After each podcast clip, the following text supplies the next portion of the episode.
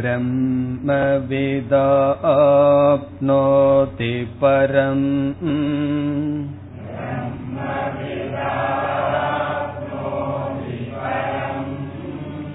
तदेशाभ्युक्ता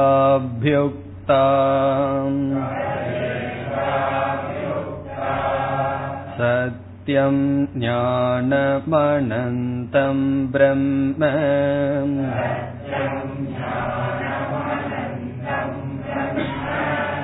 यो वेत निहितं गुहायां परमे व्योमन्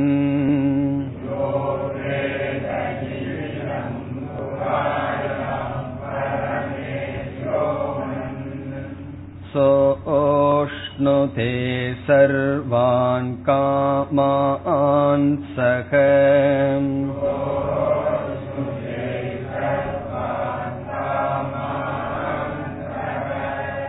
ब्रह्मणा विपश्चितेति।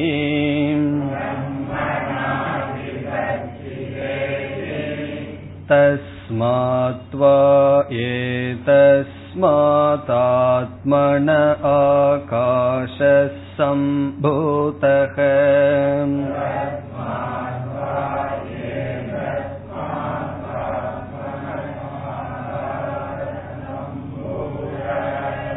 आकाशात् वायुः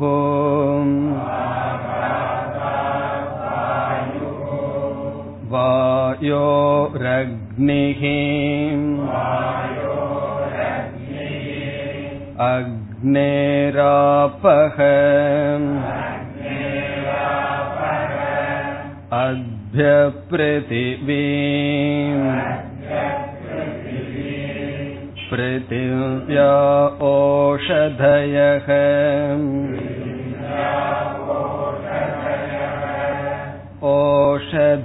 ओषधीभ्योऽन्नम्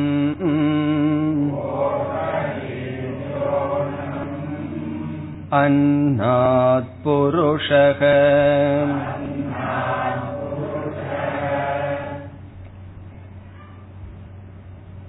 சூத்திர வாக்கியத்தில் கூறப்பட்டுள்ள கருத்தானது விருத்தி வாக்கியத்தில் சுருக்கமாக விளக்கப்பட்டது.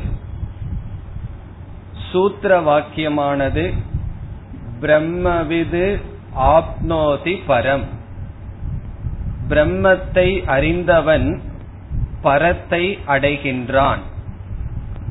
இதில் பிரம்ம என்ற தத்துவமானது சத்தியம் ஞானம் அனந்தம் என்று விளக்கப்பட்டது. அறிதல் என்பது ஆத்மாவாக தானாக அறிய வேண்டும் என்று கூறப்பட்டது.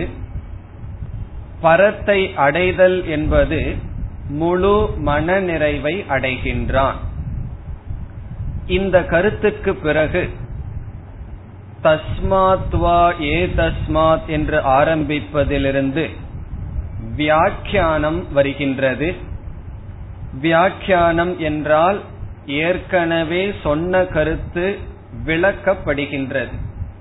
அதில் பிரம்ம தத்துவமானது பிரம்ம லட்சணமானது நிரூபிக்கப்படுகின்றது அல்லது விளக்கப்படுகின்றது. சென்ற வகுப்பில் பார்த்தோம். பிரம்ம தத்துவத்தை பிரம்ம லட்சணத்தை உபனிஷத் எப்படி விளக்குகின்றது என்றால் அத்தியாரோபம் அபவாதம் என்கின்ற நியாயப்படி விளக்குகின்றது. அத்தியாரோபம் என்றால் அந்த பிரம்மனிடத்தில் இல்லாத ஒன்றை ஏற்றி வைத்தல். பிறகு அபவாதம் என்பது அது இல்லை என்று நிராகரித்தல்.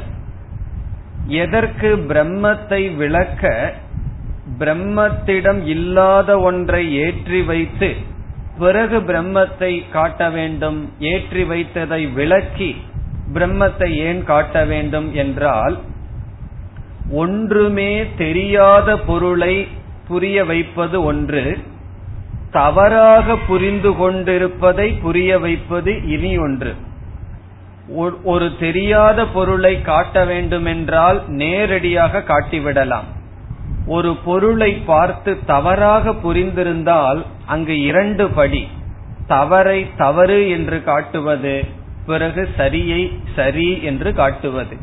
அவ்விதம் பிரம்ம என்ற தத்துவம் யாருக்குமே பூர்ணமாக முழுமையாக தெரியவில்லை என்றால் அத்தியாரோப அபவாத நியாயம் அவசியமில்லை. ஆனால் பிரம்மத்தை நாம் தவறாக புரிந்துள்ளோம்.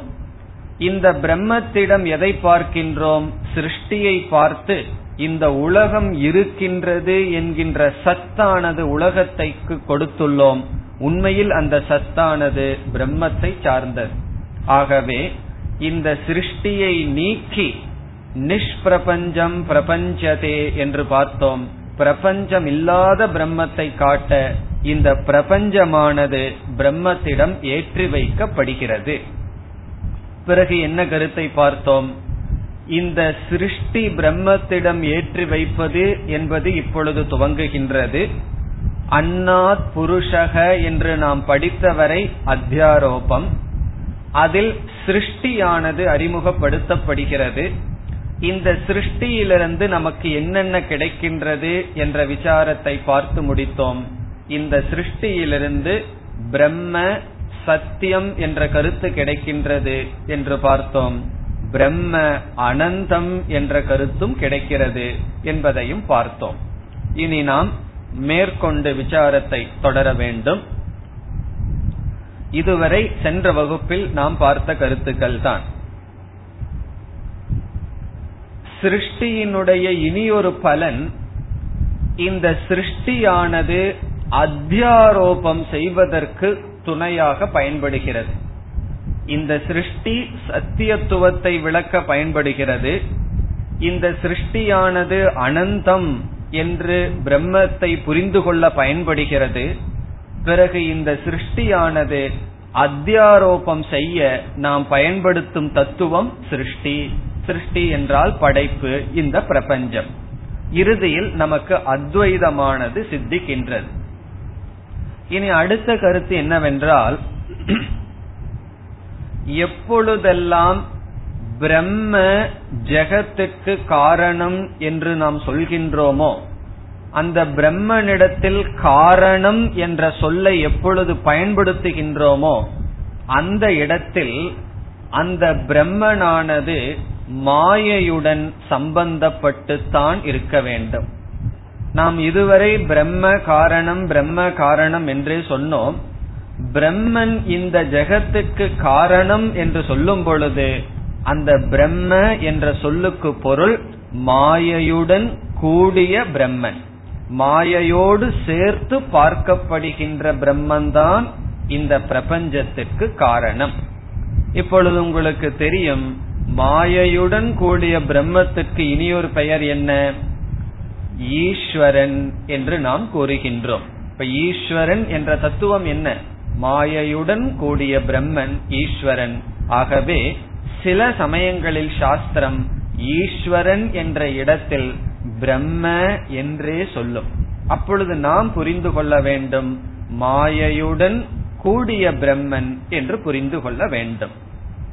ஆகவே இப்பொழுது நாம் பார்க்க போகின்ற சிருஷ்டிக்கு காரணமாக இருக்கின்ற பிரம்மன் மாயையுடன் கூடிய பிரம்மன். இனி அடுத்த கருத்துக்கு வந்தால் காரணம் என்று சொல்லும் பொழுதே இரண்டு காரணங்கள் நாம் பார்த்துள்ளோம். உபாதான காரணம் நிமித்த காரணம் என்று இரண்டு காரணம். இந்த இடத்தில் சிருஷ்டியை அத்தியாரோபம் செய்கின்ற இந்த இடத்தில் பிரம்மன் காரணம் என்று சொல்லும் பொழுது என்ன காரணம் என்ற சந்தேகம் வரும் பொழுது இங்கு நாம் உபாதான காரணத்தை முக்கியமாக எடுத்துக் கொள்கின்றோம். பிறகு ஐந்தாவது அணுவாகத்திற்கு பிறகு நிமித்த காரணமும் அதே பிரம்மன் என்று வர இருக்கின்றது. ஆகவே இந்த இடத்தில் உபனிஷத் எதை எந்த கருத்தை முக்கியத்துவமாக பேசுகிறது என்றால் உபாதான காரண ரூபத்தை உபனிஷத் மனதில் வைத்துக் கொண்டு பேசுகின்றது. ஆகவேதான் உபாதான காரணத்தினுடைய அடிப்படையில் பார்த்தால்தான் காரண காரியத்தை விசாரம் செய்து காரணம் சத்தியம் என்ற நிலைக்கு நாம் வருவோம்.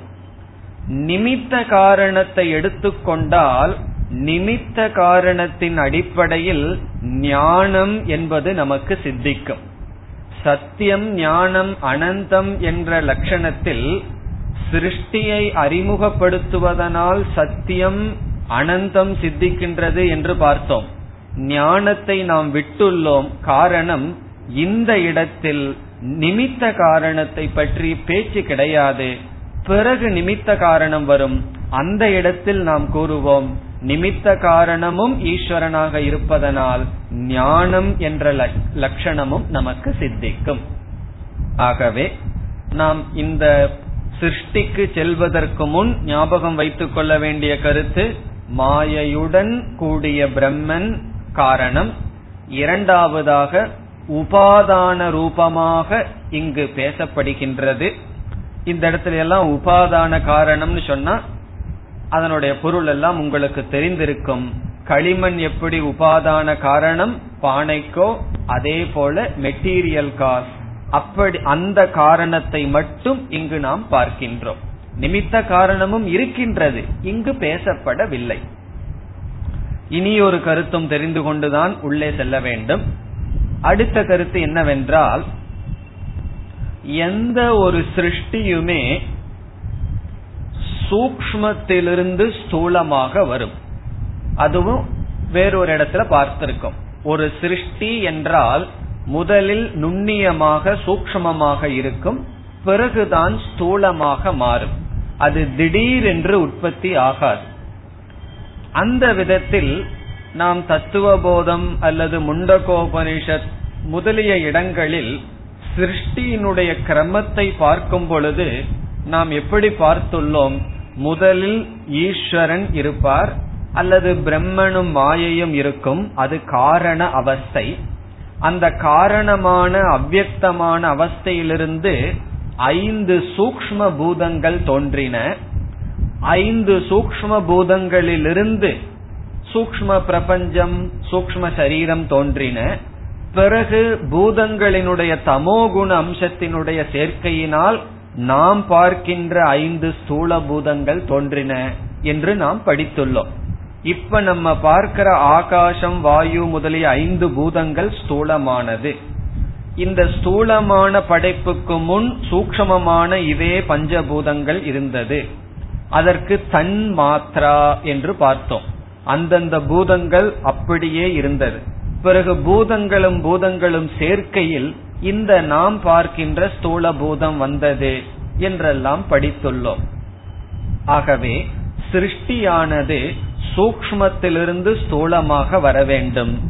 ஆனால் இந்த இடத்தில் உபனிஷத் சூக்மத்தையும் ஸ்தூலத்தையும் சேர்ந்தே கூறி வருகின்ற காரணம் என்னன்னு சொன்னா ஒரே ஒரு கணக்கு வந்து எலிமெண்டரி ஸ்கூல்ல இருக்கும் போது ஒரு மாதிரி சொல்லுவோம் சின்ன சின்ன ஸ்டெப்பையும் கூட சொல்லி கொடுப்போம். அதே இது ஹை ஸ்கூலுக்கு வரும்போது காலேஜுக்கு வரும்போது சின்ன ஸ்டெப் எல்லாம் ஸ்கிப் பண்ணிட்டு அந்த லெவல்ல தான் நம்ம பேசுவோம். அப்படி இந்த உபனிஷத் என்ன செய்கின்றது? அந்த எலிமெண்டரி இதெல்லாம் தத்துவ போதத்திலேயே இருக்கட்டும்னு சொல்லி அந்த கருத்தை எல்லாம் விட்டு விட்டு நேரடியாக பேசுகின்ற காரணம் என்ன? இப்ப பேசி அடுத்த நிமிடமே என்ன செய்ய போகுது? இது இல்ல இல்லைன்னு நிராகரிக்க போகின்றது. ஆகவே உபனிஷத் இங்கு ஸ்தூல பூதம் சூக்ம பூதங்கள் இவைகளையெல்லாம் சேர்ந்தே பேசுகின்ற. இப்ப ஐந்து பூதங்கள் வருவதாக சொல்லப்படும். அந்த இடத்துல நம்ம எப்படி புரிஞ்சுக்கணும்? சூக்ம பூதங்களும் ஸ்தூல பூதங்களும் சேர்ந்தே நாம் புரிந்து கொள்ள வேண்டும். ஆகவே இந்த மூன்று கருத்து இன்று நாம் பார்த்தோம். மாயையுடன் கூடிய பிரம்ம காரணம் உபாதான காரணம் இங்கு பேசப்படுகின்றது. பிறகு சூக்ம பூதங்களும் ஸ்தூல பூதங்களும் சேர்ந்து இங்கு பேசப்படுகின்றது. இனி நாம் மந்திரத்திற்குள் செல்லலாம். தஸ்மாத்வா ஏ தஸ்மாத் ஆத்மன ஆகாஷ சம்பூதக. தஸ்மாத். தஸ்மாத் என்றால் அதனிடமிருந்து. இது ஒரு புரோனம். அதனிடமிருந்து. அதனிடமிருந்து வா என்பதை வை என்று புரிந்து கொள்ள வேண்டும். அது சமஸ்கிருதத்துல சந்தி படி வா என்பது வை என்பது ஆகும்.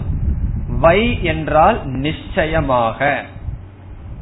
அதுக்கு விசேஷமான அர்த்தம் இல்ல இங்கிலீஷ்ல வந்து இன்டீட் அப்படின்னு சொல்லுவோமே. அதுதான் உண்மையில். அதனிடமிருந்து அதனிடமிருந்துங்கிறதுக்கு எதனிடமிருந்துன்னு பின்னாடி பொருள் பார்ப்போம். இனி ஒரு வார்த்தை இருக்கு. தஸ்மாத் வை. அடுத்த சொல் ஏ தஸ்மாத். ஏ தஸ்மாத் என்றால் இதனிடமிருந்து. ஏ தஸ்மாத் இதனிடமிருந்து. இதனிடமிருந்துன்னு சொன்னாவே ரொம்ப பக்கத்தில் இருக்கிறத தான் இதுன்னு சொல்லுவோம். தூரத்தில் இருக்கிறத அதுன்னு சொல்லுவோம். அதுதான் சமஸ்கிருதத்திலையும் அர்த்தம். ததுன்னு சொன்னா அது. ஏதத் அப்படின்னு சொன்னா இது. தஸ்மாத் என்றால் அதனிடமிருந்து ஏ தஸ்மாத் என்றால் இதனிடமிருந்து. இப்ப நமக்கு ரொம்ப பக்கத்துல யார் இருக்கான்னா? இப்போ ஒருவரிடம் கேள்வி கேட்கிறோம். உங்களுக்கு ரொம்ப பக்கத்துல ஜீரோ டிஸ்டன்ஸ்ல யார் இருக்கான்னு என்ன சொல்லணும்? நான் தான் இருக்கேன்னு சொல்லணும். ஆகவே அடுத்த சொல் ஆத்மனக. ஆத்மனக என்றால் இந்த ஆத்மாவிடமிருந்து. இப்ப இதிலிருந்து ஒன்னு வந்திருக்குன்னு சொல்ல போகுது. அது என்ன வந்ததுன்னா ஆகாசம் வந்தது. ஆகவே அதனிடமிருந்து இதனிடமிருந்து ஆத்மாவிடமிருந்து இந்த மூன்று சொல்லுக்கும் டிரான்ஸ்லேஷன் வந்து உண்மையில் உண்மையில் அந்த வை. அதனிடமிருந்து இதனிடமிருந்து ஆத்மாவிடமிருந்து என்ன வந்துதான் ஆகாஷக சம்பூதக. ஆகாசமானது தோன்றியது. சம்பூதக என்றால் தோன்றியது. ஆகாசம் என்றால் இந்த இடத்துல ஸ்தூல சூக்மமான ஸ்பேஸ் ஆகாசம் தோன்றியது. இனி ஆகாசம் தோன்றியதுங்கிறதுக்கு விளக்கம் பிறகு பார்க்கலாம். தஸ்மாத் ஏ தஸ்மாத்துக்கு பொருள் பார்க்கலாம். என்ன நம்ம ப்ரோனவுன்ல தான் இருந்திருக்கோம். ப்ரோனவுன் சொன்னா அவன் இவன் சொல்றமே அது போல. அதனிடமிருந்து என்பதற்கு நாம் இரண்டு பொருள் கொடுக்கலாம். இதனிடமிருந்து என்பதற்கு இரண்டு பொருள் கொடுக்கலாம். ரெண்டு பொருள் சொன்னாலும் உண்மையில ஒரே பொருள் தான். ரெண்டு விதத்துல ஒரே பொருள் சொல்கின்றோம். முதல் பொருள் என்னவென்றால் இந்த கிரந்தத்துக்கு முன்னாடி இதுக்கு முன்னாடி என்ன நடந்திருக்கு? ரெண்டு வாக்கியம் இருந்திருக்கு. ஒன்னு சூத்திர வாக்கியம் இனி ஒன்னு விருத்தி வாக்கியம். இப்ப ஏற்கனவே சூத்திர வாக்கியம் முடிந்து விட்டது விருத்தி வாக்கியம் முடிந்து விட்டது. விருத்தி வாக்கியம் சூத்திர வாக்கியம் மறந்து போகலையே. பிரம்மவித் ஆப்னோதி பரம்ங்கிறது சூத்திர வாக்கியம். அதற்கு பிறகு சத்தியம் ஞானம் அனந்தம் தொடங்கி பிரம்மவிதா விபஸ்சிதேதிங்கிற வரைக்கும் விருத்தி வாக்கியம். இப்ப இந்த ரெண்டு வாக்கியத்துல எது ரொம்ப தூரமா இருக்கு? சூத்திர வாக்கியம் ரொம்ப தூரமாக இருக்கின்றது. ஆகவே தஸ்மாத் என்றால் சூத்திர வாக்கியத்தில் சொல்லப்பட்டதிலிருந்து ஏ தஸ்மான்னா இந்த வாக்கியத்துக்கு பக்கத்தில் என்ன இருக்கு? விருத்தி வாக்கியம். விருத்தி வாக்கியத்தில் சொல்லப்பட்ட அந்த தத்துவத்திடமிருந்து அது என்ன தத்துவமா? ஆத்மனக. அந்த ஆத்மாவிடமிருந்து என்ன வந்திருக்கு? இந்த ஆகாசமானது தோன்றியது. இப்ப இந்த சூத்திர வாக்கியத்துல என்ன சொல்லப்பட்டது? வெறும் பிரம்ம என்று சொல்லப்பட்டது. ஆகவே சூத்திர வாக்கியத்தில் சொல்லப்பட்ட பிரம்மனிடமிருந்து விருத்தி வாக்கியத்தில் சொல்லப்பட்ட சத்தியம் ஞானம் அனந்தம் என்ற பிரம்மத்திடமிருந்து அந்த பிரம்மன் எப்படி விருத்தி வாக்கியத்துல சொல்லியிருக்கு? யோவேத நிகிதம் குகாயின்னு சொல்லியிருக்கேன் இந்த ஆத்மாவாக தெரிஞ்சுக்கணும்னு சொன்ன இந்த பிரம்மத்திடமிருந்து அந்த பிரம்மன் ஆத்மாவாகவே இருக்கின்றது. அதனிடமிருந்து ஆகாசமானது தோன்றியது. அது முதல் பொருள். இப்ப முதல் பொருள் என்னன்னா தஸ்மாத் ஏ தஸ்மாத். அந்த இந்த என்பதற்கு வாக்கியத்துக்கு அர்த்தம் கொடுக்கிறோம்.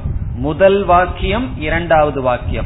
பக்கத்தில் இருக்கிற வாக்கியம் இந்த. அதற்கு முன் இருக்கிற வாக்கியம் அந்த. அந்த வாக்கியத்துல சொல்லப்பட்ட பிறகு இந்த வாக்கியத்துல சொல்லப்பட்ட ஆத்மாவிடமிருந்து என்பது முதல் பொருள். அல்லது இரண்டாவது பொருள் நம்ம வந்து சூத்திர வாக்கியத்தை விற்பி வாக்கியத்தை விட்டுருவோம். தஸ்மாத் என்று சொன்னால் அதனிடமிருந்து ரொம்ப தூரம் பரோக்ஷம். அது எதை குறிக்கின்றது? பிரம்மத்தை குறிக்கின்றது. தத்துவமசின் எல்லாம் சொல்லும் பொழுது ரொம்ப தூரமா அறியாமையில் இருக்கிற காலத்துல புரிந்துள்ளோம். ஆகவே தஸ்மாத் என்றால் பிரம்மத்திடமிருந்து என்று பொருள். ஏ தஸ்மாத் என்றால் ஆத்மாவிடமிருந்து. அந்த ஏ தான் ஆத்மனக என்று விளக்கப்பட்டுள்ளது. ஆகவே முதல் பொருள் வாக்கியத்தினுடைய அடிப்படையில சொல்றோம். முதல் வாக்கியத்தில் சொல்லப்பட்ட இரண்டாவது வாக்கியத்தில் சொல்லப்பட்டன்னு பார்த்தோம். இப்பொழுது பார்ப்பது தஸ்மாத் என்றால் பிரம்மத்திடம் இருந்து ஏ தஸ்மாத் என்றால் இந்த ஆத்மாவிடம் இருந்து என்று பொருள். இதுல வந்து அதனிடமிருந்து இதனிடமிருந்துன்னு ரெண்டு பேர் சொல்லியிருக்கேன்னு அர்த்தம் அல்ல அதனிடமிருந்து அந்த எது இதுவாக இருக்கின்றதோ இதனிடமிருந்து. இப்ப இதுலேயே மகா வாக்கியம் வந்தாச்சு. அந்த பிரம்மனிடமிருந்து அந்த பிரம்மன் யாருன்னா? இந்த ஆத்மாவாக இருக்கின்ற பிரம்மத்திடமிருந்து ஆகாசமானது தோன்றியது. ஆகவே தஸ்மாத் பிரம்மணக ஏ தஸ்மாத் ஆத்மனக. இப்ப இத மொழிபெயர்த்த எப்படி சொல்லலாம்? உண்மையில் பிரம்மத்திடமிருந்து அதாவது இந்த ஆத்மாவாக இருக்கின்ற பிரம்மத்திடமிருந்து ஆகாசமானது தோன்றியது. ஆகாசம் தோன்றியதுங்கிறது சிருஷ்டி. ஆகாசம் தோன்றியதுங்கிறதுக்கு முன்னாடி இருக்கே. தஸ்மாத்வா ஏ தஸ்மாத் ஆத்மனக. அது வரைக்கும் இருக்கிற பகுதி வந்து பிரம்ம அல்லது ஈஸ்வரன். மாயையுடன் கூடிய ஈஸ்வரன் காரணம். இந்த காரணத்திலிருந்து எது வருகின்றது? அது காரியம். அதுல முதல் எது தோன்றுகிறது? ஆகாசம். ஆகாசம் தான் முதல்ல தோன்றணும்.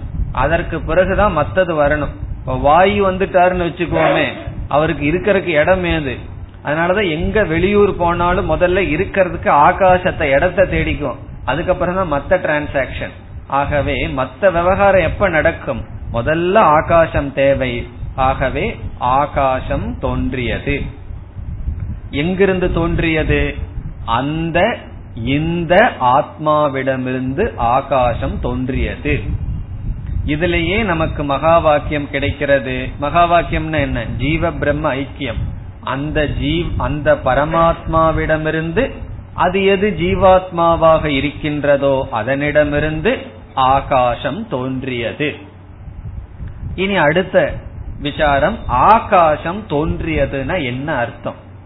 ஆகாசம் தோன்றியதுன்னு படிச்சிருக்கோம். அதனுடைய அர்த்தம் என்ன? இப்ப என்ன இருக்கு? ஆகாசம் தோன்றதுக்கு முன்னாடி என்ன இருக்கு? பிரம்மன் தான் இருக்கு. அது எப்படி இருக்குன்னா ஆத்மஸ்வரூபமான பிரம்மன் தான் இருக்கு.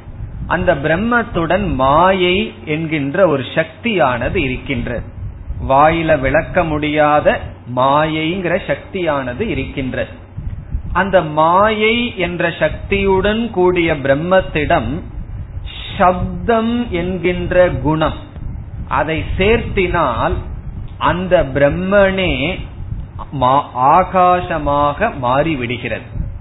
ஆகவே ஆகாசம் தோன்றியது என்று சொன்னதனுடைய பொருள் என்னவென்றால் மாயையுடன் சப்தம் என்கின்ற புதிய குணத்தை சேர்த்தினால் மாயையினுடைய பரிணாமம் அது ஆகாசமாக மாறி விடுகிறது என்ன சேத்திரம்? சப்தம்ங்கிற குணத்தை சேத்திரம். இப்படி ஒவ்வொரு பூதத்துக்கும் ஒவ்வொரு குணத்தை சேர்த்திட்டே வருவோம். அப்படி அஞ்சு குணத்தை சேர்த்தும் பொழுது கடைசியில நமக்கு பிருத்திவி கிடைக்கும். இப்ப முதலில் சப்த குணம். இந்த இடத்துல சப்த குணம்னு சொல்லலாம் அல்லது இதையே நாம ரூபம்னு சொல்லலாம். சப்த குணம்னு சொல்லலாம் அல்லது ஒரு நாம ரூபம் சப்தம் என்கின்ற ஒரு நாம ரூபத்தை சேர்த்தியவுடன் என்ன கிடைக்கின்றது? ஆகாசமானது நமக்கு கிடைக்கின்றது. இதுல இனி ஒரு கருத்தும் இருக்கின்றது. நாம் எப்படிப்பட்ட காரணத்தை இங்கு விசாரம் செய்து கொண்டிருக்கின்றோம்? உபாதான காரணமான பிரம்மத்தை விசாரம் செய்கின்றோம். ஒரு குயவன் வந்து பானைய செய்யறான். செஞ்ச உடனே திடீர்னு அவனே பானையா மாறிடுவானோ? அவன் மாற மாட்டான். அவன் அவனா இருந்துட்டு பானைய தனியா செய்வான். பிறகு எது பானையாக மாறுகிறது? அந்த குயவன் நிமித்த காரணம். அவனுடைய அறிவு தான் அங்க வேலை செய்தது அந்த களிமண் உபாதான காரணம். அந்த உபாதான காரணமே பானையாக காட்சி அளிக்கின்றது. அந்த உபாதான காரணத்திடமிருந்து புதுசா ஒரு பொருள் தோன்றில. களிமண் மேல பானைன்னு ஒண்ணு புதுசா உற்பத்தியாகி அமர்ந்திருக்கல. களிமண்ணே பான ரூபமா காட்சி அளிக்கிறது அப்படி பார்த்தால் அந்த மாயையுடன் கூடிய ஈஸ்வரனிடமிருந்து ஆகாசம் வந்ததுன்னு சொன்னா என்ன அர்த்தம்? அந்த ஈஸ்வரன் ஒரு இடத்துல உட்கார்ந்திருக்கார் அவர் மேல ஆகாசம் வந்ததுன்னு அர்த்தம் இல்ல. அவரே ஆகாசமாக மாறி நிற்கின்றார். அந்த மாயையுடன் கூடிய பிரம்மனே இப்பொழுது என்ன அவஸ்தையை அடைஞ்சிடுதான்? ஆகாசமான அவஸ்தையை அடைந்து விட்டது. இது சாதாரண தத்துவம் அல்ல பெரிய தத்துவம். அதனாலதான் என்ன சொல்கிறார்கள்? சிதம்பர ரகசியம்னா. சிதம்பரத்துல ஆகாசத்தை வழிபடுறோம். அது ஒரு பெரிய ரகசியம். அது என்ன ரகசியம்னா சாஸ்திரம் படிக்கிறவங்களுக்கு தான் தெரியும். நமக்கு தான் இது தெரிகிற ரகசியம். காரணம் என்ன? அந்த ஆகாச ரூபமா பிரம்மன் இருக்கார். இப்ப பிரம்மனை நான் வழிபடணும்னா என்ன செய்யணும்னா ஆகாசம் பிரம்ம. காரணம் என்ன? காரணமாக பிரம்மன் இருக்கின்றது. எப்படிப்பட்ட காரணம்? உபாதான காரணமாக இருக்கின்றது. ஆகவே உபாதான காரணமே காரியமாக காட்சியளிக்கும். காரியமாக தோன்றும். இதுல நம்ம ஒரு தப்பு பண்ணிடுறோம். என்ன தப்பு தெரியுமோ? பிரம்மன் இந்த உலகத்தை படைச்சிட்டு அவர் பாட்டுக்கு இருக்காருன்னு சொல்லி. அது யார்? அது நிமித்த காரணம் வேணா அப்படியே இருக்கும். ஆனா குயவன் வந்து பானையை படிச்சுட்டு சும்மா உட்கார்ந்துட்டு இருப்பான். ஆனா களிமண் என்ன ஆகும்னா களிமண் பானையை படைத்து விட்டு அது பேசாம இருக்குன்னு சொல்ல முடியுமா? களிமண்ணே பானையா காட்சி அளிச்சிட்டு இருக்கு. காரணம் என்ன? உபாதான காரணம் தான் காரியமாக தோன்றிக் கொண்டிருக்கும். ஆகவே பிரம்ம மாயையுடன் கூடிய பிரம்மன் எப்படி இருக்குன்னா அந்த பிரம்மனுக்கு என்ன அவஸ்தை வந்துடுது? ஒரு குணத்தை சேர்த்தியவுடன் அது ஆகாசமாக மாறி உள்ளது. இப்போ ஆகாச சம்பூதக ஆகாசம் தோன்றியது என்பதனுடைய பொருள் ஆகாச ரூபமாக இப்பொழுது அந்த பிரம்மன் இருக்கின்றது. ஆகாச ரூபத்தை அந்த மாயையுடன் கூடிய பிரம்மன் இப்பொழுது அடைந்து விட்டது. இதே போலதான் ஒவ்வொன்னுக்கு நம்ம போகணும். இனி அடுத்ததற்கு செல்லலாம். ஆகாஷாத் வாயுகு நம்ம என்ன அர்த்தம் சொன்னோம்? ஆகாசத்திலிருந்து பிரம்மத்திடமிருந்து ஆகாசம் தோன்றியதுன்னு அர்த்தம் சொல்லிட்டு அந்த அர்த்தமாக நாம் பார்த்தது பிரம்மனே ஆகாசமா இருக்குன்னு பார்த்தோம். இது நீங்க சொல்ற கற்பனை தான். பிரம்மம் பிரம்மனா தான் இருக்கு. ஆகாசம் தோன்றி இருக்கு. அப்படி ஏன் எடுத்துக்க கூடாதுன்னு சொன்னா அப்படி நம்ம பொருள் எடுத்துட்டா அடுத்த வாக்கியம் உபனிஷத்து என்ன சொல்லணும்?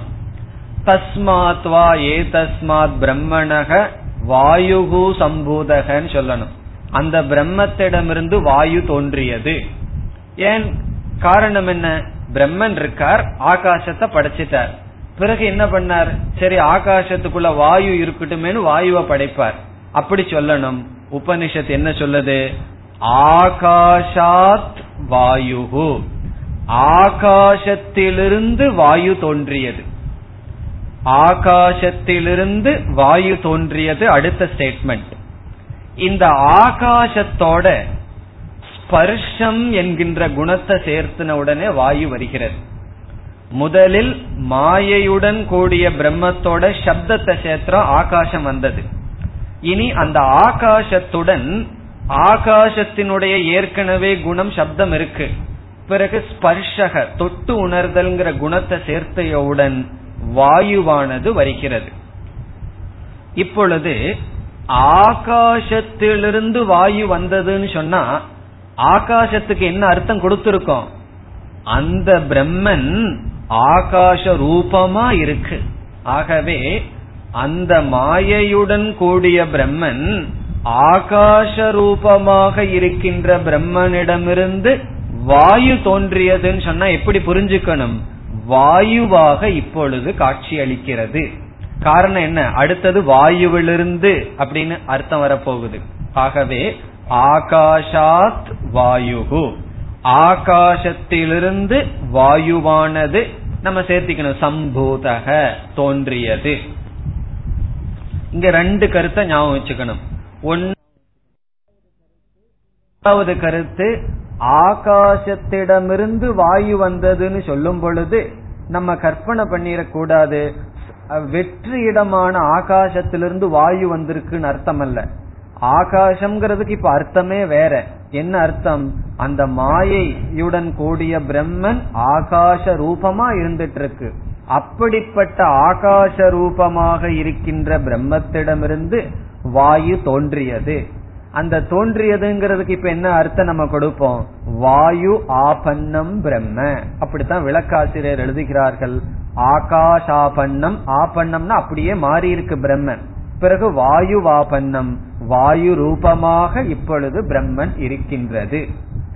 அப்ப என்ன செய்யணும்னா வாயு பார்த்தோம்னா இப்ப அந்த வாயு ஈஸ்வரனாக இருக்கின்றது. அந்த வாயுவும் ஈஸ்வரன். இதே பேட்டர்ன்ல தான் இனி நம்ம போகணும் பிருத்திவி வரைக்கும். அடுத்தது என்ன?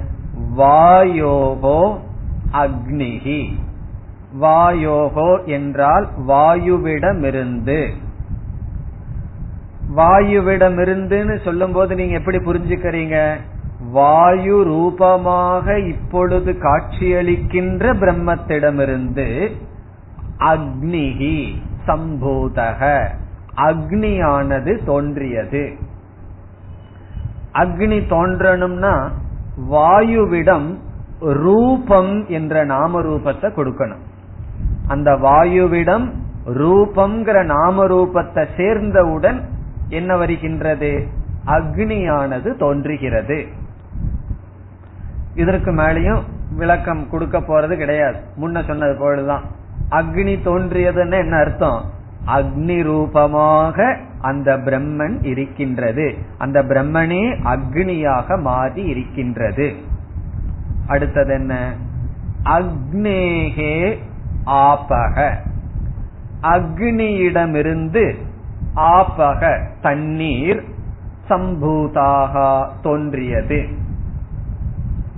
ஆபக வர்றதுக்கு என்ன பண்ணணும்னா ரசம் அப்படிங்கிற குணத்தை கொடுக்கணும். எதுல கொண்டு போய் கொடுக்கணும்? அக்னியுடன். அக்னியுடன் அக்னி பிளஸ் ரசக ஆபக. அக்னியுடன் ரசம் என்கின்ற குணத்தை கொடுத்தால் சுவைத்தல். அந்த குணம் சேர்ந்தவுடன் அந்த அக்னியானது நீராக மாறி இருக்கின்றது. இப்ப அக்னி எப்படி இருக்கு? நீர். இந்த நீர் யாருன்னா? பகவான் தான் நீர். அந்த பகவான் அல்லது ஈஸ்வரன் மாயையுடன் கூடிய பிரம்மன் ஆகாச ரூபமா தன்னை மாற்றிக்கொண்டார் அதற்கடுத்தது வாயு ரூபமா மாறி நின்னார். பிறகு அக்னி ரூபமாக மாறி நிற்கின்றார். பிறகு ஜலரூபமாக மாறி நிற்கின்றார். அத்யக பிருத்திவி. அடுத்த வகுதி. அத்யக என்றால் நீரிடமிருந்து. பிருத்திவி பூமியானது சம்பூதா தோன்றியது. இதற்கும் அதே கருத்துதான் நீர் ரூபமாக இருக்கின்ற பிரம்மத்திடமிருந்து பிருத்திவி வர வேண்டும் என்றால் கந்தக என்ற குணத்தை சேர்த்தணும். நீருடன் கந்தக ஸ்மெல் அந்த குணத்தை சேர்த்துனா பிருத்திவி வருகின்றது. பிருத்திவினா பூமி ஸ்தூலமான இந்த பிரபஞ்சம் தோன்றுகிறது. இப்ப பூ அந்த பிரம்மன் எப்படி இருக்கார்னா பிருத்திவி ரூபமாக இருக்கின்றார். பிருத்திவி ரூபத்தை அடைந்துள்ளார். இப்படி பிருத்திவி ரூபமாக அந்த பிரம்மன் தோன்றியதுன்னா காட்சி அளிக்கின்றது. இது வந்து ஐந்து பூதமும் இதோடு சொல்லப்பட்டு முடிகின்றது. ஆகாஷக வாயுகு அக்னிகி ஆபக பிருத்திவி. ஐந்து பூதமும் படைக்கப்பட்டதுன்னு சொல்லும் பொழுது நம்ம எப்படி புரிஞ்சுக்கிறோம் இந்த இடத்துல? ஐந்து பூதமாகவே பிரம்மன் மாறி மாறி வந்துள்ளது. பிறகு அடுத்ததாக பிருத்திவியாகா ஓஷதயக. பிருத்திவி என்று சொன்னால் ஜடமான பிரபஞ்சம். இந்த ஜடமான பிரபஞ்சத்துக்குள்ளேயே இனி ஒன்ன பார்க்கிறோம். கல் மண் முதலியவைகள் பிறகு மரம் செடி கொடிகள் எல்லாம் நம்ம பார்க்கிறோம். அதெல்லாம் எப்படி வந்துதான்? பிருத்திவியிலிருந்து மரம் செடி கொடிகள் வந்தது. அது இங்கு சொல்லப்படுகிறது. பிருத்திவியாகா. இந்த பிருத்திவியிலிருந்து பூமியிலிருந்து ஓஷதயக. ஓஷதயக என்றால் மரம் செடி கொடிகள். பிளான்ட் கிங்டம் பிளான்ட் ஓஷதிகள் தோன்றின. அதையும் நீங்க எப்படி புரிஞ்சுக்குவீங்க? ஓஷதி தோன்றின என்ன? பிரம்மன் பிருத்திவி ரூபமாக இருந்த பிரம்மனே ஒவ்வொரு மரம் செடி கொடிகளாக மாறி நிற்கின்றார். இத புரிஞ்சுட்டோம் அப்படின்னா ஈஸ்வரனை எங்காவது நம்ம விட்டு விட முடியுமா? அனைத்தும் ஈஸ்வர சொரூபம். அதைத்தான் புரிஞ்சுக்கிறதுக்கு உபனிஷத் இவ்விதம் கூறுகின்ற. பிறகு அந்த மரம் செடி கொடிகள் இருந்து என்ன தோன்றியதாம்? ஓஷதீபியக அன்னம். ஓஷதீபியக என்றால் மரம் செடி கொடிகளிலிருந்து அன்னம். உணவு தோன்றியது. அன்னம்னா நம்ம சாப்பிடுற உணவு. சில மரம் மரம் செடி கொடிகள்ல இருந்து தானே நம்ம சாப்பிடுறோம். இல்ல நான் இட்லி தோசைய சாப்பிடுறேன்னு சொன்னா அதோட எங்க காரணம் எங்க காரணம்னு கடைசியில போனா மரம் செடி கொடியில தான் வந்து முடியும்.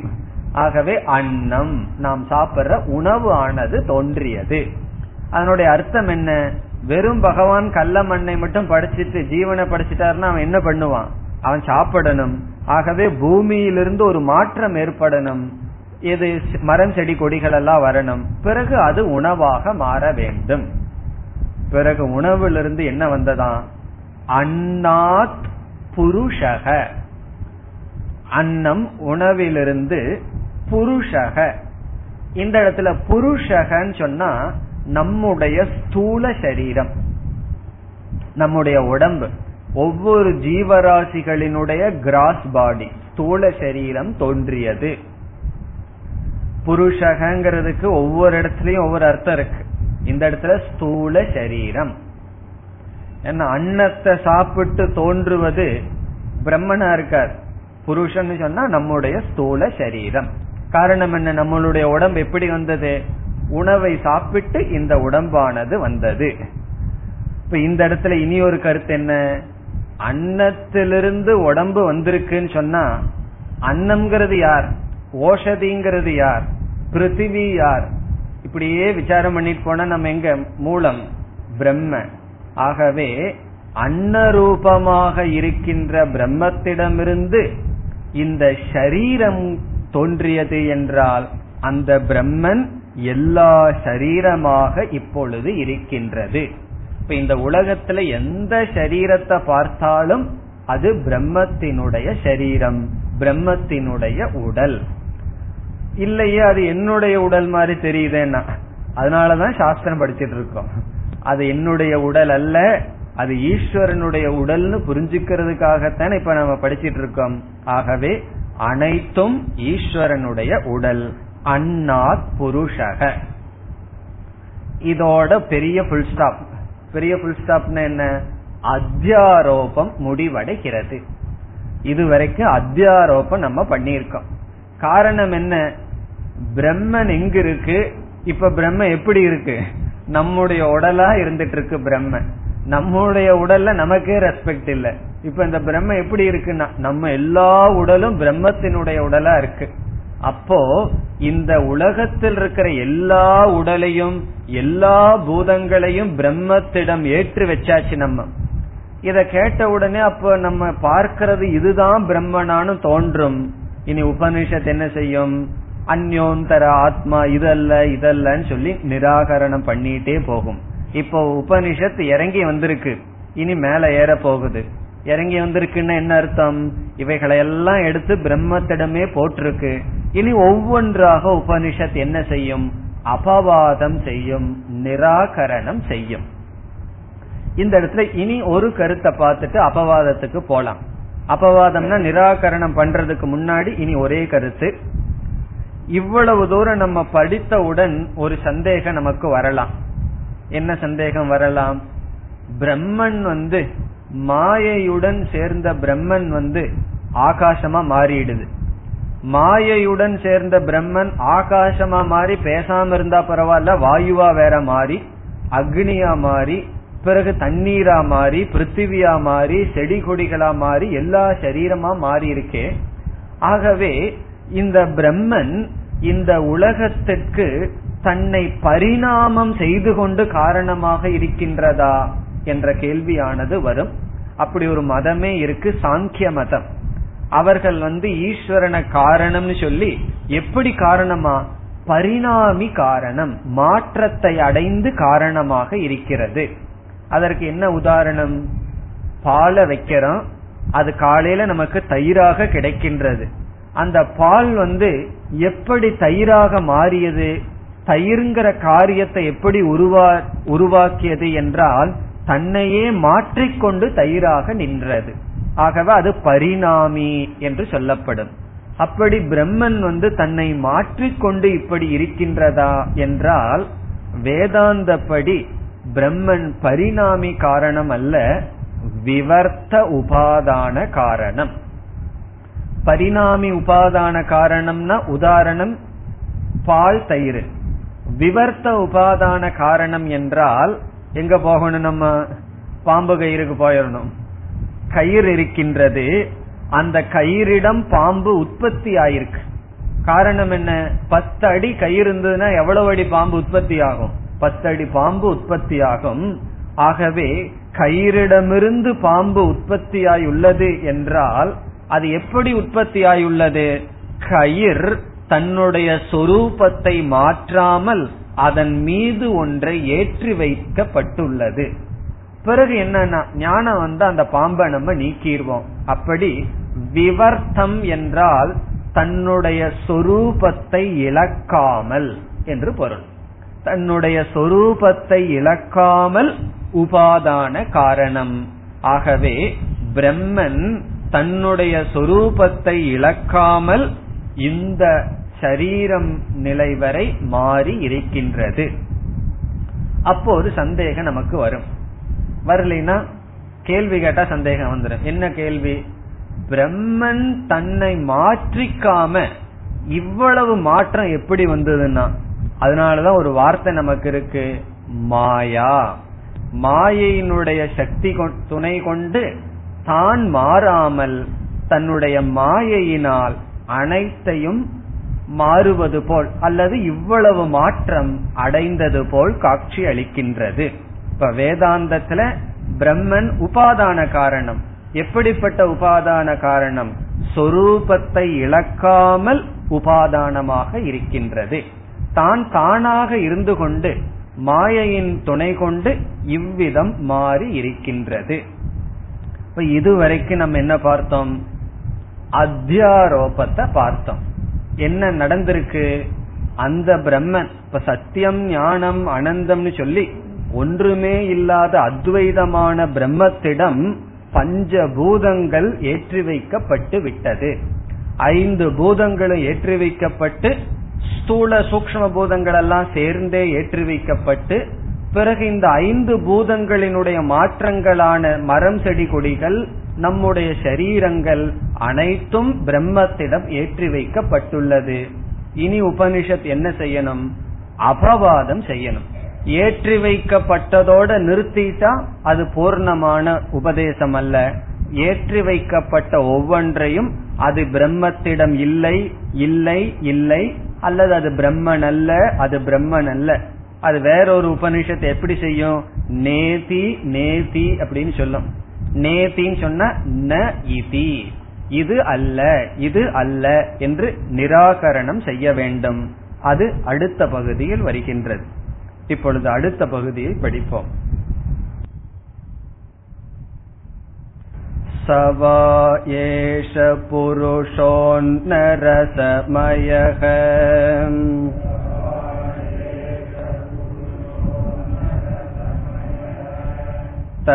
तस्येतमेव शिरः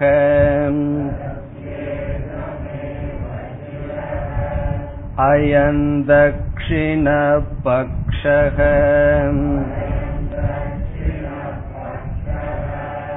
अयमुत्तरपक्षः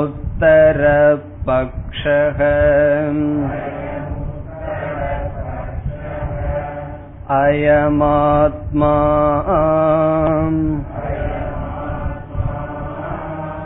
इदं पुच्छं प्रतिष्ठा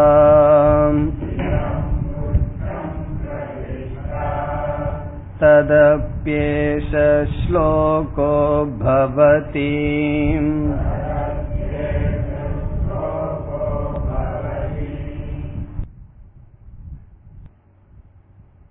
உபனிஷத் வாக்கியத்திற்குள் செல்வதற்கு முன் இங்கும் சில விசாரங்கள் தேவை.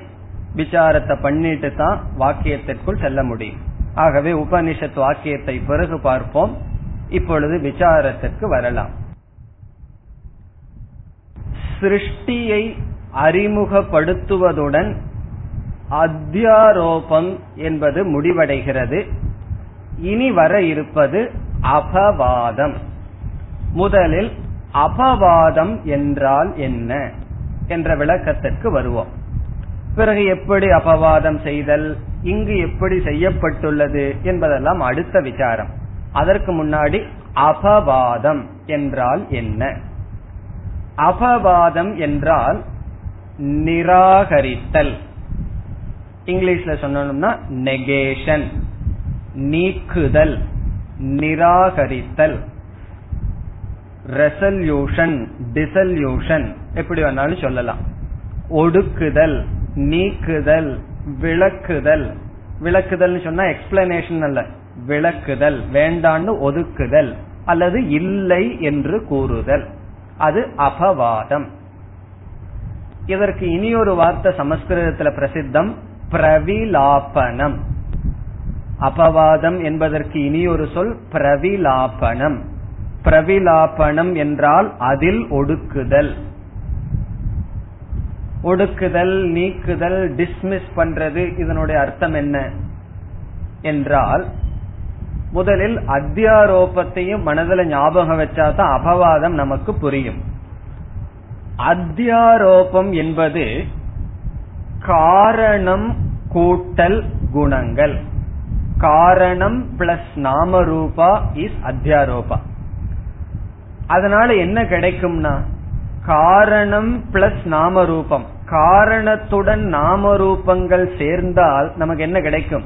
இஸ் ஈக்வல் டு காரியம் ப்ராடக்ட் களிமண்ணோட நாம ரூபத்தை சேர்த்தனம்னா பானைன்னு கிடைக்குது. பானை என்ன சொல்றோம்? காரியம்னு சொல்றோம். களிமண் காரணம் அதோட நாம ரூபத்தை சேர்த்தால் கிடைப்பது காரியம். காரணம் என்னைக்குமே சூக்மமா இருக்கும். காரியம் வந்து ரொம்ப ஸ்தூலமா இருக்கும். ஆகவே அத்தியாரோபம் செய்தல் என்பது சூக்மத்திலிருந்து ஸ்தூலத்துக்கு வருதல். நம்மளுடைய டிராவல் சட்டில் டு கிராஸ் சூக்மமாக இருக்கின்ற நிலையிலிருந்து ஸ்தூலமாக வருதல் அத்தியாரோபம். நம்ம பார்த்த அத்தியாரோபத்தையே எடுத்துக்குவோம். பிரம்மன் வந்து மிக மிக சூக்மம் காரண ரூபத்தில் இருக்கு அதோட என்ன பண்ணோம்? ஆகாசம்ங்கிறத சேர்த்தணும் ஒரு குணத்தை சேர்த்தணும் நாம ரூபத்தை சேர்த்தணும் பிறகு ரெண்டு மூன்று இப்படி குணங்களை சேர்த்திட்டே வர வர என்னாச்சு? கடைசியில நம்முடைய ஸ்தூல சரீரம் வரைக்கும் வந்தாச்சு. இது அத்தியாரோபம்னு சொன்னா அபவாதத்துக்கு நீங்களே ஈக்குவேஷன் கொடுக்கலாம். காரணம் கூட்டல் நாமரூபம் இஸ் ஈக்குவல் டு காரியம் அத்தியாரோபம் சொன்னா அபவாதம் எப்படி இருக்கணும். ஜஸ்ட் ரிவர்ஸ் காரணம் மைனஸ் நாம ரூபம் அங்கேயும் கூட்டல போட்டக்கூடாது காரணம் மைனஸ் நாம ரூபம் இஸ் ஈக்வல் டு காரியம் மைனஸ் நாம ரூபம் இஸ் ஈக்வல் டு காரணம். காரியத்துடன் படைக்கப்பட்டதுடன் நாம ரூபங்களை நீக்கிட்டே வந்தா என்ன கிடைக்கும்? அதனுடைய காரணம் கிடைக்கும். காரியம் என்பது கிராஸ் ஸ்தூலம். ஸ்தூலத்திலிருந்து நாம ரூபம் போக போக சூக்மமாக மாறும். ஆகவே அத்தியாரோபத்திலிருந்து அபவாதத்துக்கு வர்றோம்னா என்ன அர்த்தம்? அபவாதத்துல டிராவல் ஸ்தூலத்திலிருந்து சூக்மத்திற்கு செல்லுதல். அத்தியாரோபத்துல சூக்மத்திலிருந்து ஸ்தூலத்துக்கு வருதல். கிளாஸே சூக்மமா இருக்கும்னு சில பேருக்கு தோணும். என்ன பண்றது நோட்ஸ்லயாவது எழுதி வைங்க. வீட்டுல போய் நேரம் கிடைக்கும் போது மெதுவா படிச்சா புரியும். இங்க வந்து மாடு மாதிரி மாடு மாதிரினா தப்பா எடுத்துக்க வேண்டாம். மாடு வந்து சாப்பிடுது.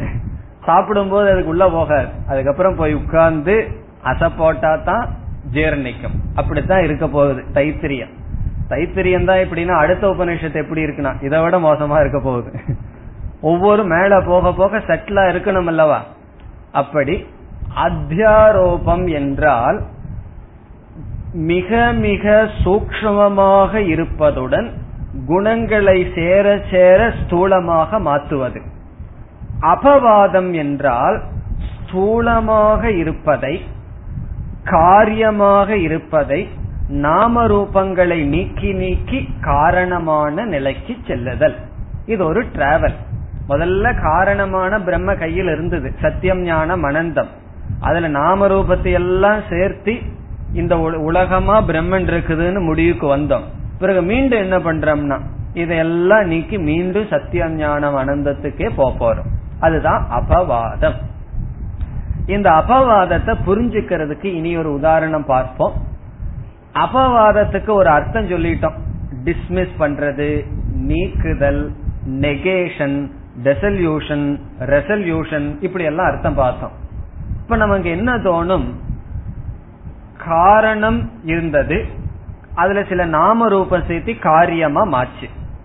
பிறகு அந்த காரியத்திலிருந்து நீக்கணும்னு சொன்னா அந்த காரியத்திலிருந்து நாம ரூபத்தை எல்லாம் நாசம் பண்ணணும் அப்படிங்கிற அர்த்தம் வந்துடும் காரணம் என்ன?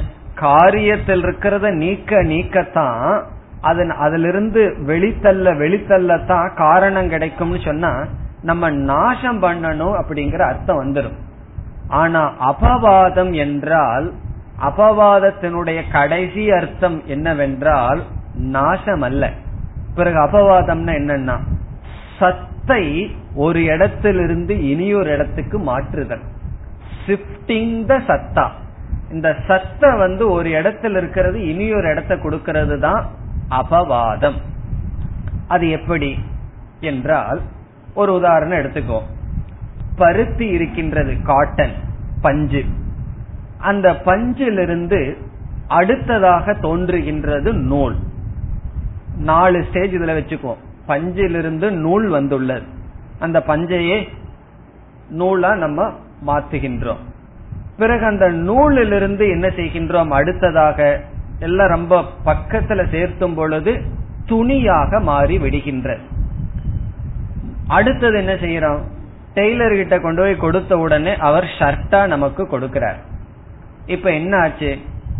ஷர்ட் வந்தது. ஆடை. ஆடைங்கிற வார்த்தையை வச்சுக்கோமே ஆடைன்னு சொன்னா நம்ம உடுத்துவதற்கு பயன்படுத்தத்தக்க வடிவில் இருப்பது. இப்ப நம்ம என்ன சொல்றோம்? ஆடை இருக்கின்றது அப்படின்னு சொல்றோம். உண்மையிலே ஆடையா அங்க இருக்கு? துணி தானே இருக்கு? துணிய வந்து ஒரு விதத்துல அமைச்சா அத வந்து ஷர்ட் பேண்ட் இப்படின்னு ஆடைன்னு சொல்றோம். ஆகவே ஆடை இருக்கின்றது என்பதை நம்ம வந்து ஆடைய டிஸ்மிஸ் பண்ணணும். ஆடைனா ட்ரெஸ்ஸ டிஸ்மிஸ் பண்ணணும்னா என்ன சொல்லலாம்? என்ன செய்யலாம்? அந்த இருத்தல் ஆடை இருக்கின்றதுன்னு சொல்றமே அந்த இருத்தலை எடுத்து துணிக்கு கொடுத்தரணும். ஏன்னா அங்க இருக்கிறது துணி தான் ஆடைன்னு ஒரு வெறும் பேரு தான் நம்ம சொல்றோம். ஷர்ட் அப்படின்னு பேரு தான் சொல்றோம் இப்ப என்ன ஆச்சு துணி இருக்கின்றது. பிறகு துணியா இருக்கு. கொஞ்சம் விசாரம் பண்ணி பார்த்தா அங்க நூல்கள் தானே இருக்கின்றது. ஆகவே துணிய டிஸ்மிஸ் பண்ணணும். அந்த அபவாதம் என்னன்னா துணி இருக்கின்றது என்று சொல்வதற்கு பதிலாக நூல் இருக்கின்றது. அது சரி. பிறகு என்னன்னா அந்த இடத்துல பஞ்ச தவிர நூல்னு ஒரு பொருள் கிடையாது. நான் பஞ்சு எடுத்துக்கிறேன் நூலை நீ கொடுன்னு சொன்னா கொடுக்க முடியுமா? ஆகவே நூல் இல்லை அங்க இருக்கிறது என்னன்னா பஞ்சு தான் அப்படின்னு சொல்லி. இப்ப அத்தியாரோபம் சொன்னா பஞ்சு காட்டன் பஞ்சிலிருந்து நூல் நூலிலிருந்து ஆடை நூலிலிருந்து துணி கிளாத் துணியிலிருந்து ஆடை டிரெஸ் இப்படியே நம்ம வந்து ஒரே பஞ்சுக்கு எவ்வளவு நாமத்தை கொடுத்து வச்சிருக்கோம்? இருக்கிறது பஞ்சு. அது ஒண்ணுதான். அந்த இந்த இடத்துல பஞ்ச வந்து சத்தியமா வச்சுக்குவோம். பஞ்சு அப்படிங்கிற காட்டன்கிற ஒரே இடத்துல நூல் அப்படிங்கிற பெயர் அதுக்கு ஒரு ஃபங்க்ஷன் பிறகு துணி அப்படின்னு ஒரு இனி ஒரு நாம ரூபம் பிறகு ஷர்ட்னு ஒரு நாம ரூபத்தை கொடுத்திருக்கோம். இப்படியே கொடுத்துட்டு வர்றது அத்தியாரோபம். அபவாதம் செய்யணும்னு சொன்னா இந்த பஞ்ச கிடைக்கிறதுக்கு நான் இந்த ஷர்ட்டை கிழிப்பேன் அப்படின்னு சொல்லக்கூடாது. அல்லது தீயில போடுவேன் நாசம் பண்ணுவேன்னு சொல்லக்கூடாது. ஷர்ட்ட ஷர்ட்டாவே வச்சுக்கலாம். மனதில் என்ன பண்ணணும்? ஷர்ட்டில் இருக்கிற அந்த துணியில் இருக்கிற ஆடையில் இருக்கின்ற சத்தா அதைய எடுத்து அதுக்கு முன்னாடி இருக்கிறதுல கொடுத்துட்டோம் அப்படின்னா இங்க என்ன செஞ்சிட்டோம்? எதைய நிராகரணம் பண்ணிட்டோம் அபவாதம் பண்ணிட்டோம்? ஆடையை அபவாதம் செய்து விட்டோம் அபவாதம் பண்ணிட்டோம்னு சொன்னா அதை ஒன்னும் பண்ணல. புத்தியில தான் ஷிப்ட் வெளியே அது அப்படியே தான் இருக்கு. அது அப்படியே இருக்கட்டும் மனதுக்குள் நீக்கி விட்டோம் பிறகு என்ன பண்றோம்? துணியில் இருக்கின்ற சத்தா அது இருத்தல்னு சொல்லிட்டு இருக்கிறமே அத மனசுல எப்படி புரிஞ்சுக்கிறோம்? அது வந்து நூலா தான் இருக்கு. இருத்தல்ங்கிறது நூலுக்கு தான் சேரும். பிறகு என்ன பண்றோம்? நூலும் இல்ல பஞ்சுதான் இருக்கின்றது. அப்படி அப அத்தியாரோபம்னு சொன்னா எது இருக்கோ அதுல நாம ரூபத்தை சேர்த்தி அந்த நாம ரூபத்துக்கு சத்தைய கொடுக்கிறது. அபவாதம் சொன்னா அந்த நாம ரூபத்தில் இருக்கிற சத்தை எடுத்து பிரம்மத்துக்கு கொடுக்கிறது அல்லது அதற்கு முன்னாடி இருக்கிறதுல கொடுக்கிறது. அப்படி பார்க்கல பிரம்மன் சத்தியம் ஞானம் அனந்தம் மட்டும் இருந்தது. இப்ப என்ன சொல்றோம்? ஆகாசம். ஆகாசத்துக்கு சத்து கொடுத்தாச்சு. வாயு அக்னிகி ஆபக பிருத்திவி ஷரீரம் அன்னம். என்ன பண்றோம் இனி? அபவாதம்னு சொன்னா அன்னம் பிரபஞ்சம் நம்ம உடல் இருக்கு இருக்குன்னு சொல்றமே. அது இல்ல அந்த இருத்தல் இதற்கு முன்னாடி இருக்கிற பிருத்திவிக்கு இருக்கும். பிறகு பிருத்திவி கிடையாது இதற்கு முன்னாடி இருக்கின்ற தண்ணீர். அதற்கு முன்னாடி இருக்கின்ற வாயு ஆகாசம்னு சொல்லி அபவாதம் என்பது மனதில் நாமரூபத்தை நீக்குதல் அல்லது சத் நாமரூபத்துக்கு இருக்கின்ற இருத்தலை சத்தை எடுத்து அதற்கு முன்னாடி இருக்கிறதுல கொடுக்கிறது. எங்க போய் முடியும்னா எந்த அதிஷ்டானத்துல நம்ம அத்தியாரோபம் பண்ணமோ அந்த அதிஷ்டானம் வரைக்கும் சத்து போகும். பிறகு இப்படி டிராவல் பண்ணி வந்த நம்ம என்ன செய்யறோம் ஆப்போசிட்ட தலைகீழா டிராவல் பண்ணி மீண்டும் அந்த பிரம்மத்திடமே போறோம். பிறகு ஒரு கேள்வி வரலாம். எதுக்கு இந்த டிராவல் எல்லாம்? அதுக்கு பதில் வந்து நம்ம பார்க்க போறோம். இந்த மாதிரி இப்படி கொடுத்து இப்படி போறதுனால எதை நம்ம அடையிறோம்னு சொன்னா அந்த பிரம்மன்னு சொல்லிட்டு இருப்போமே அதை இந்த ஆத்மானு அடைய போறோம். அது எப்படி என்பதை அடுத்த வகுப்பில் சிந்திப்போம். ॐ पूर्णमधपूर्णमिधं पूर्णात्पूर्णमुदच्छते पूर्णस्य पूर्णमादाय पूर्णमेवावशिष्यते ॐ शान्ति शान्ति शान्तिः